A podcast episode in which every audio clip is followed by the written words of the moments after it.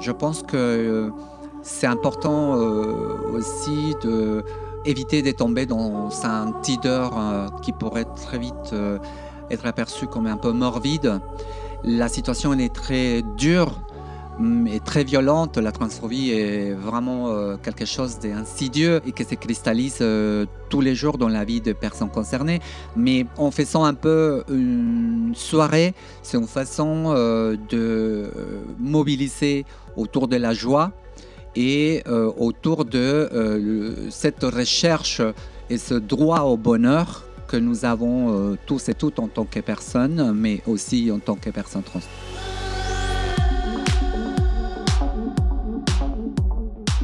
Bonjour à tous, je suis Diego et bienvenue dans Le Lobby, le podcast queer de Radio Campus Paris. L'autrice trans Kai Cheng Tom écrit Oui, un jour je vais écrire des choses, toutes sortes de choses, des choses auxquelles personne n'a pensé avant et des choses qu'on ne va jamais croire. Des histoires de filles qui se sauvent pour trouver là où vit la mort et qui reviennent avec à la main des crânes remplis de feu. À propos des filles qui volent des souliers rouges sang et se retrouvent en train de danser avec le diable jusqu'à la fin des temps à propos de garçons qui deviennent des filles, des filles qui deviennent des garçons, et des personnes violentes, dangereuses, apprenant enfin à trouver l'amour dans l'obscurité. Je vais tout écrire, tout ce que nous étions et sommes, et sommes en train de devenir. J'écrirai pour des filles qui sont venues avant, pour toutes les filles qui restent à venir. Comme le raconte cet extrait de Femme magnifique et dangereuse, mémoire affabulée d'une fille trans de l'autrice Kai Cheng Tom, écrire pour se souvenir des histoires que d'autres ont fait taire s'impose comme une nécessité pour la mémoire queer. C'est aussi ce que nous faisons, en quelque sorte, chaque année le 20 novembre, lors de la journée du souvenir trans, dite Tidor. Une mobilisation en hommage aux personnes trans décédées victimes de la transphobie. À cette occasion, pour en parler, je reçois aujourd'hui Daisy Le Tourneur, militante et autrice que nous avions reçue dans le lobby en mai 2022 à l'occasion de la sortie de son essai On ne naît pas mec. Et Giovanna Rincon, elle aussi militante et cofondatrice de l'association Accept qui lutte pour l'accès à l'information, à la prévention et à l'aide d'urgence aux personnes trans. Une question personnelle pour commencer. Quelles sont vos joies trans? Ah, Mes joies trans, euh, je sais pas. Aujourd'hui, en fait, euh, c'est sans doute euh, principalement dans, dans, le militantisme que je les trouve. Parce que moi, j'ai commencé ma transition il y a, il y a cinq ans et ça a un peu perdu de sa nouveauté, on va dire. Euh, aujourd'hui, en fait, euh, je peux considérer que, la transition n'occupe plus un énorme, une énorme place dans ma vie, euh, autrement que à travers le militantisme et qui est vraiment le, lieu où j'ai beaucoup de sociabilité entre personnes trans, où je trouve des, des, la joie dans la lutte, quoi. Et pour moi, donc, ma joie, je la trouve beaucoup au moment où la solidarité euh, permet euh, d'aider à surmonter des étapes difficiles à des personnes que je rencontre autour de moi. C'est une joie immense quand on sait que quelqu'un arrive vraiment à dépasser des moments de traumatisme, des moments de difficultés, de précarité. Et cette question de solidarité est, est extrêmement importante, mais remplie beaucoup de joie quand on sait très bien que les gens qui sont autour de toi euh, s'immobilisent parce que bah, le mot tout seul, solidarité, bah, ça n'apporte, euh, il ne peut rien faire non plus. C'est cette solidarité qui euh, marque le jour du, du Tidor. Est-ce que vous pouvez nous rappeler les circonstances de sa création? Alors, la date exacte, aujourd'hui, je ne la tiens pas vraiment en tête, mais c'est au, c'est 98. Et euh, c'est une femme trans racisée qui a été assassinée aux États-Unis.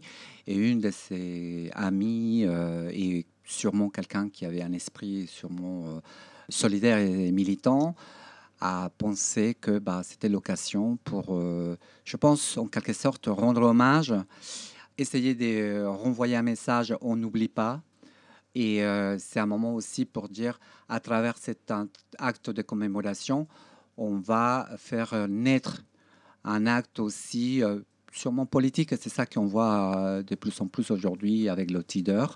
C'est nos morts sont politiques, nos morts trans sont politiques. Une veillée commémorative aura donc lieu à Paris le 20 novembre à 18h, place Baudoyer. En quoi c'est important et politique de faire une veillée dans un espace public? Euh, c'est important parce que euh, les, euh, les personnes trans qui, meurent chaque année parce qu'elles sont trans, eh bien, très souvent, on n'en entend pas parler ou on en entend mal parler. Je vais prendre l'exemple qui a eu lieu cette année au Royaume-Uni. il y a une une jeune femme trans du nom de Brianna Gay, je crois, je suis pas sûr de la prononciation, euh, qui, euh, qui a été assassinée euh, et elle était vraiment adolescente et la, la, presse, notamment le, le Times anglais euh, a euh, d'abord euh, écrit un article pour parler de cette jeune ado qui a été, qui a été brutalement assassinée avant de réaliser que ah mince cette jeune ado était trans et à ce moment-là ils ont changé leur article pour en fait la mégenrer et parler d'un jeune adolescent. Et par la suite, ça a été euh, une lutte euh, qui n'a pas été fructueuse pour euh, faire reconnaître l'identité de, de, cette jeune adolescente trans assassinée par, par les autorités anglaises sur sa pierre tombale, etc. Parce que elle n'avait pas fait son, son changement d'état civil, qui je crois n'était pas tout simplement pas possible ou pas possible rapidement euh, pour une adolescente euh, euh, au Royaume-Uni. et, et ensuite, voilà, ses parents ont été victimes de harcèlement en ligne. voilà, donc la réalité des, des, morts trans, y compris des morts violentes, c'est l'obscurité ou la maltraitance, voire euh, souvent euh, les deux. Donc euh, cette journée, c'est une occasion de reprendre pour nous, avec nos mots, l'hommage à nos frères et à nos sœurs, à tous nos adelphes qui, qui sont décédés dans l'année, leur rendre un hommage avec des termes qui sont respectueux, et, puis, et puis politiser la chose, en faire quelque chose de, de public, montrer qu'il y a il y a un problème qui est euh, politique en fait euh, dans les violences qui sont faites aux personnes trans et que on ne peut pas simplement les taire et les laisser sous le tapis comme ça a été et ça reste le cas beaucoup trop souvent. Daisy, tu t'investis également dans l'association Toutes des femmes, qui permet de faire front avec un militantisme féministe qui réaffirme la place des femmes trans dans la lutte. Est-ce que tu peux nous en dire plus sur euh, vos actions et la position de l'association? Euh, oui, bien sûr. Alors, l'assaut Toutes des femmes, euh, on l'a fondé en 2020. ça fait du coup un peu plus de trois ans qu'on milite ensemble avec des personnes trans et, des personnes cis auprès des médias, auprès des assos, principalement les assos féministes, pour porter un discours euh, féministe euh, qui soit euh, inclusif des, personnes trans et des, et des femmes trans. Je vais vous donner un, exemple très récent, puisque c'est, ça date d'hier au moment où on enregistre. Il y a l'influenceuse et autrice Lexi du compte Aggressive Trans sur Instagram qui était invitée par un festival engagé euh, pour euh, participer à une table ronde sur les violences euh, faites aux femmes et qui a appris récemment que par un email pas délicat du tout, que finalement sa présence en tant que femme trans ne plaisait pas à tout le monde dans une table ronde sur les violences sexuelles parce que d'une part il n'y aurait pas eu cette année euh, dans le décompte officiel des victimes euh, de féminicide euh, de femmes trans en France. donc vraiment on prend trop de place. on pourrait parler de tout un tas d'autres violences, on pourrait parler de personnes poussées au suicide aussi, mais ça ne rentrait pas dans les cases définies.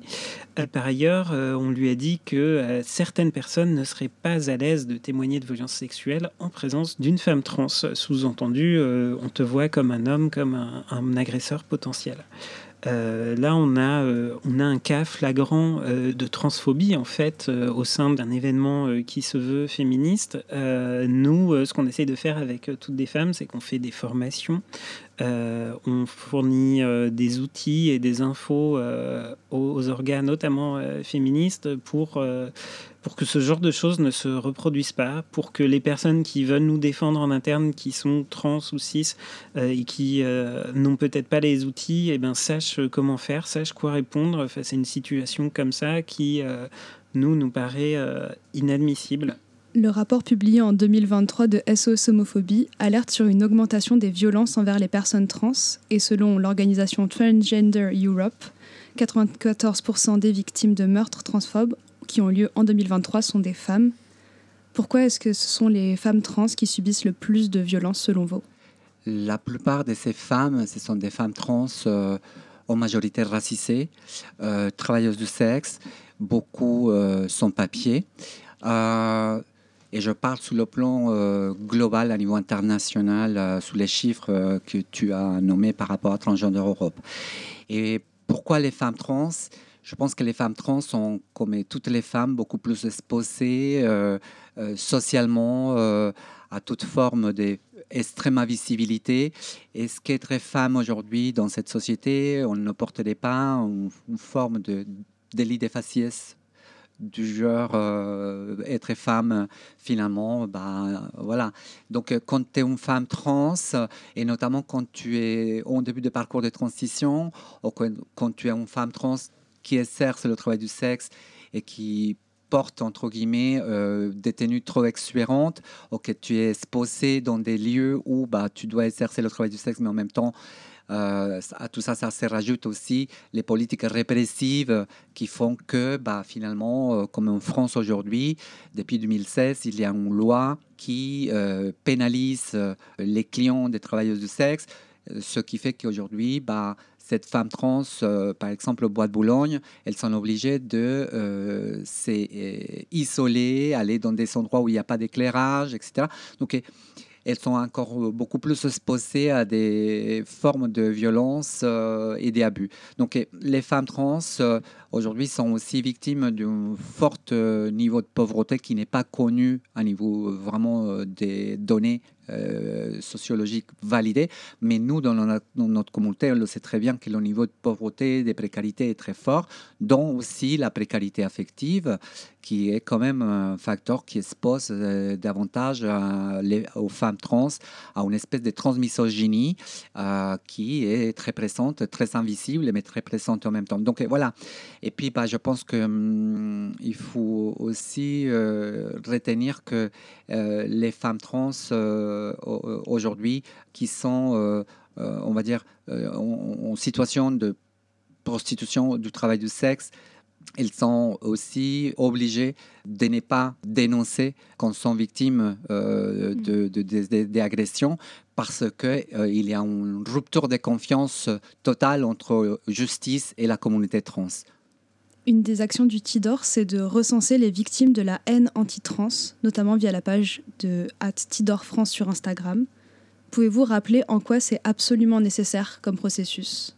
Alors, pourquoi c'est important? Bah, de recenser euh, les meurtres euh, et aussi bah, les suicides euh, des personnes trans Parce qu'il y a deux choses. D'un côté, le, le, résultat qui préconstruit aussi le meurtre des personnes trans, c'est-à-dire tous ces déterminants qui font que bah, finalement, avant d'arriver euh, au, meurtre euh, des personnes trans, il y a une espèce de processus social qui j'appelle euh, de mort sociale, où il y a vraiment une indifférence institutionnelle très forte, un manque de politique, et notamment dans le système de justice. et pour nous, recenser, c'est aussi en quelque sorte avoir des données non seulement pour humaniser aussi euh, la mémoire de cette personne, mais en même temps pour politiser ces données. Et pour rappeler à quel point il n'y a pas que le meurtre. Euh, tout à l'heure, euh, on parlait bah, de l'exil qui n'a pas été accepté. Hein. Pour moi, tout ça, ça participe à la préconstruction de la mort sociale des femmes trans ou des personnes trans. Ce qu'il faut aussi, euh, je pense, rappeler avec euh, ce titre, c'est le nombre de suicides. Et ce nombre de suicides, c'est aussi le résultat de cette oppression euh, transphobe qui est très présente aujourd'hui dans les nouvelles générations.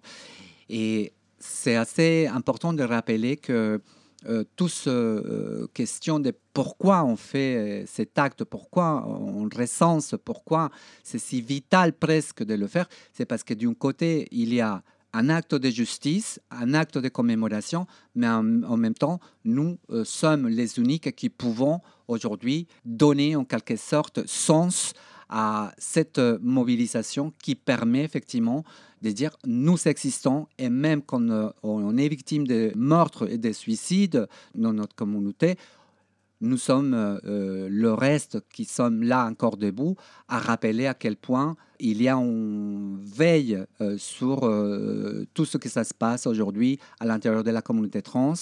Et plus passe le temps, j'ai l'impression qu'il y a un, une vague importante euh, de plus en plus de mobilisation autour des nouvelles générations et beaucoup de politisation sur la nécessité de faire ce genre d'actes. Vous dites que vous trouvez qu'il y a plein de jeunes personnes trans qui se mobilisent pour la lutte euh, euh, actuellement. Est-ce que c'est quelque chose ouais, qui, est, qui est nouveau et qui fait du bien à voir? Enfin, Comment vous vivez ça? Je pense qu'une chose qu'on ne connaît pas aujourd'hui bien, je dis avec précision, c'est l'histoire du mouvement trans on a une survisibilisation aujourd'hui de la question trans.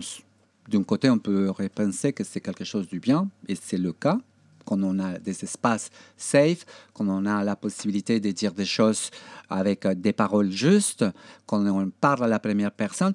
Mais euh, la visibilité, euh, ça ne veut pas dire progrès et ça ne veut pas dire non plus justice aujourd'hui contre la transphobie de façon claire. La politisation qu'on voit aujourd'hui dans les nouvelles générations trans ne peut pas se réduire juste à dire qu'elles sont là pour faire de la commémoration. Je pense qu'elles sont prêtes aussi à se euh, mobiliser pour dénoncer tous les déterminants et les facteurs qui préconstruisent aussi euh, la transphobie, dont après c'est le meurtre et après bah, c'est le suicide. Donc cette mobilisation, cette politisation, aujourd'hui, elle est très présente. On l'a vu cette année aussi euh, à la marche Exist Trans Inter, où le mot d'ordre de la marche, c'était tous contre la loi d'immigration d'Armanin.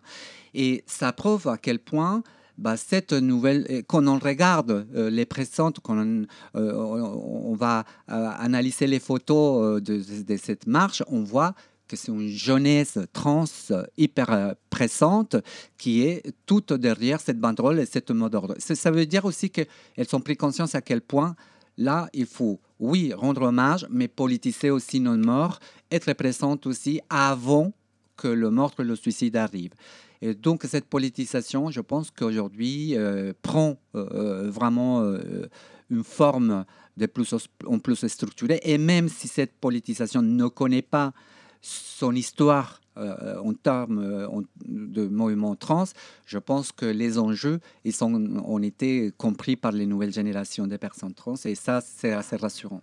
Moi, je, voudrais ajouter un petit truc aussi sur, euh, sur cette question de, visibilité et sur le fait qu'effectivement, on a euh, ce, sentiment qui, je pense, est, euh, une réalité de, plus en plus de, visibilité des personnes trans et de nombre de jeunes personnes trans qui s'engagent et qui, en fait, peut-être osent euh, aussi s'afficher publiquement parce que ça n'est pas facile aujourd'hui, ça l'était encore moins par le passé.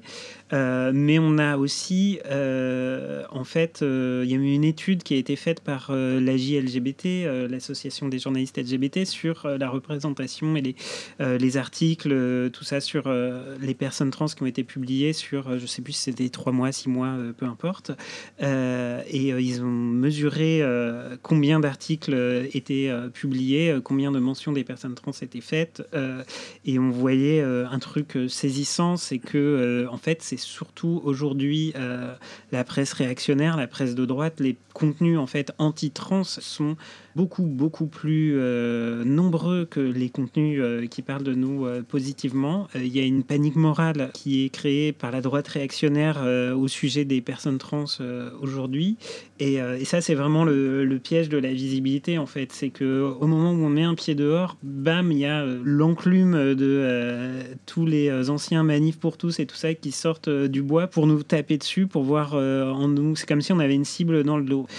Donc voilà, faut qu'on taffe en fait pour, euh, pour faire un militantisme qui soit intelligent, qui soit efficace. Et, euh, un de ces outils-là, euh, c'est le TEDOR. un de ces outils-là aussi, c'est de connaître notre histoire, connaître l'histoire du, militantisme trans en France et à l'étranger, et parce que cette histoire, elle n'est pas écrite, ou très peu, et faut aller la chercher. Il y a des personnes aujourd'hui qui essayent de faire ce taf, heureusement. À l'occasion du Tidor, donc, euh, euh, l'association Accept ST et le Flirt organisent une soirée commémorative le samedi 18 à la Flèche d'Or. Quel est le programme de cette soirée? Le programme, c'est euh, surtout donner aussi un sens au Tidor sur un côté festif, solidaire, et dire qu'en renvoyant ce message, on peut euh, mobiliser aussi. Euh, je pense que euh, c'est important aussi de éviter de tomber dans un tideur qui pourrait très vite être aperçu comme un peu morbide. La situation est très dure mm, et très violente. La transphobie est vraiment quelque chose d'insidieux et qui se cristallise euh, tous les jours dans la vie des personnes concernées. Mais en faisant un peu une soirée, c'est une façon euh, de euh, mobiliser autour de la joie et autour de cette recherche et ce droit au bonheur que nous avons tous et toutes en tant que personnes, mais aussi en tant que personnes trans. Et c'est une façon aussi de mobiliser la possibilité de récolter des fonds des fonds qui sont nécessaires, parce que je parle toujours encore euh, euh, de, et j'insiste sur les déterminants qui préconstruisent aussi la transphobie, comment elle se cristallise dans le meurtre, dans le suicide, c'est-à-dire la précarité. C'est-à-dire que euh, le taux chômage, le taux de personnes trans qui n'ont pas vraiment aujourd'hui le moyen pour se payer un loyer, qui sont expulsées de leur foyer, etc. Donc tout ça, c'est une réalité. Et ces réalités font qu'aujourd'hui, il n'y a que des assos qui peuvent se mobiliser et qu'en récoltant des fonds, aujourd'hui, ont la capacité et la force économique, on va dire matérielle, de pouvoir dire, OK, quand tu es à la rue, on va te payer une nuit.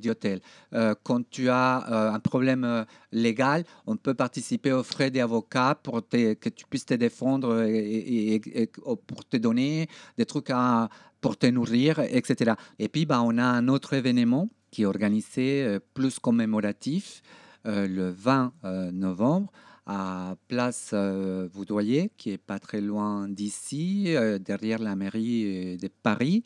C'est dans le 4e arrondissement à 18h. Et c'est un moment plus euh, vraiment de commémoration, un moment aussi bah, d'interpellation publique.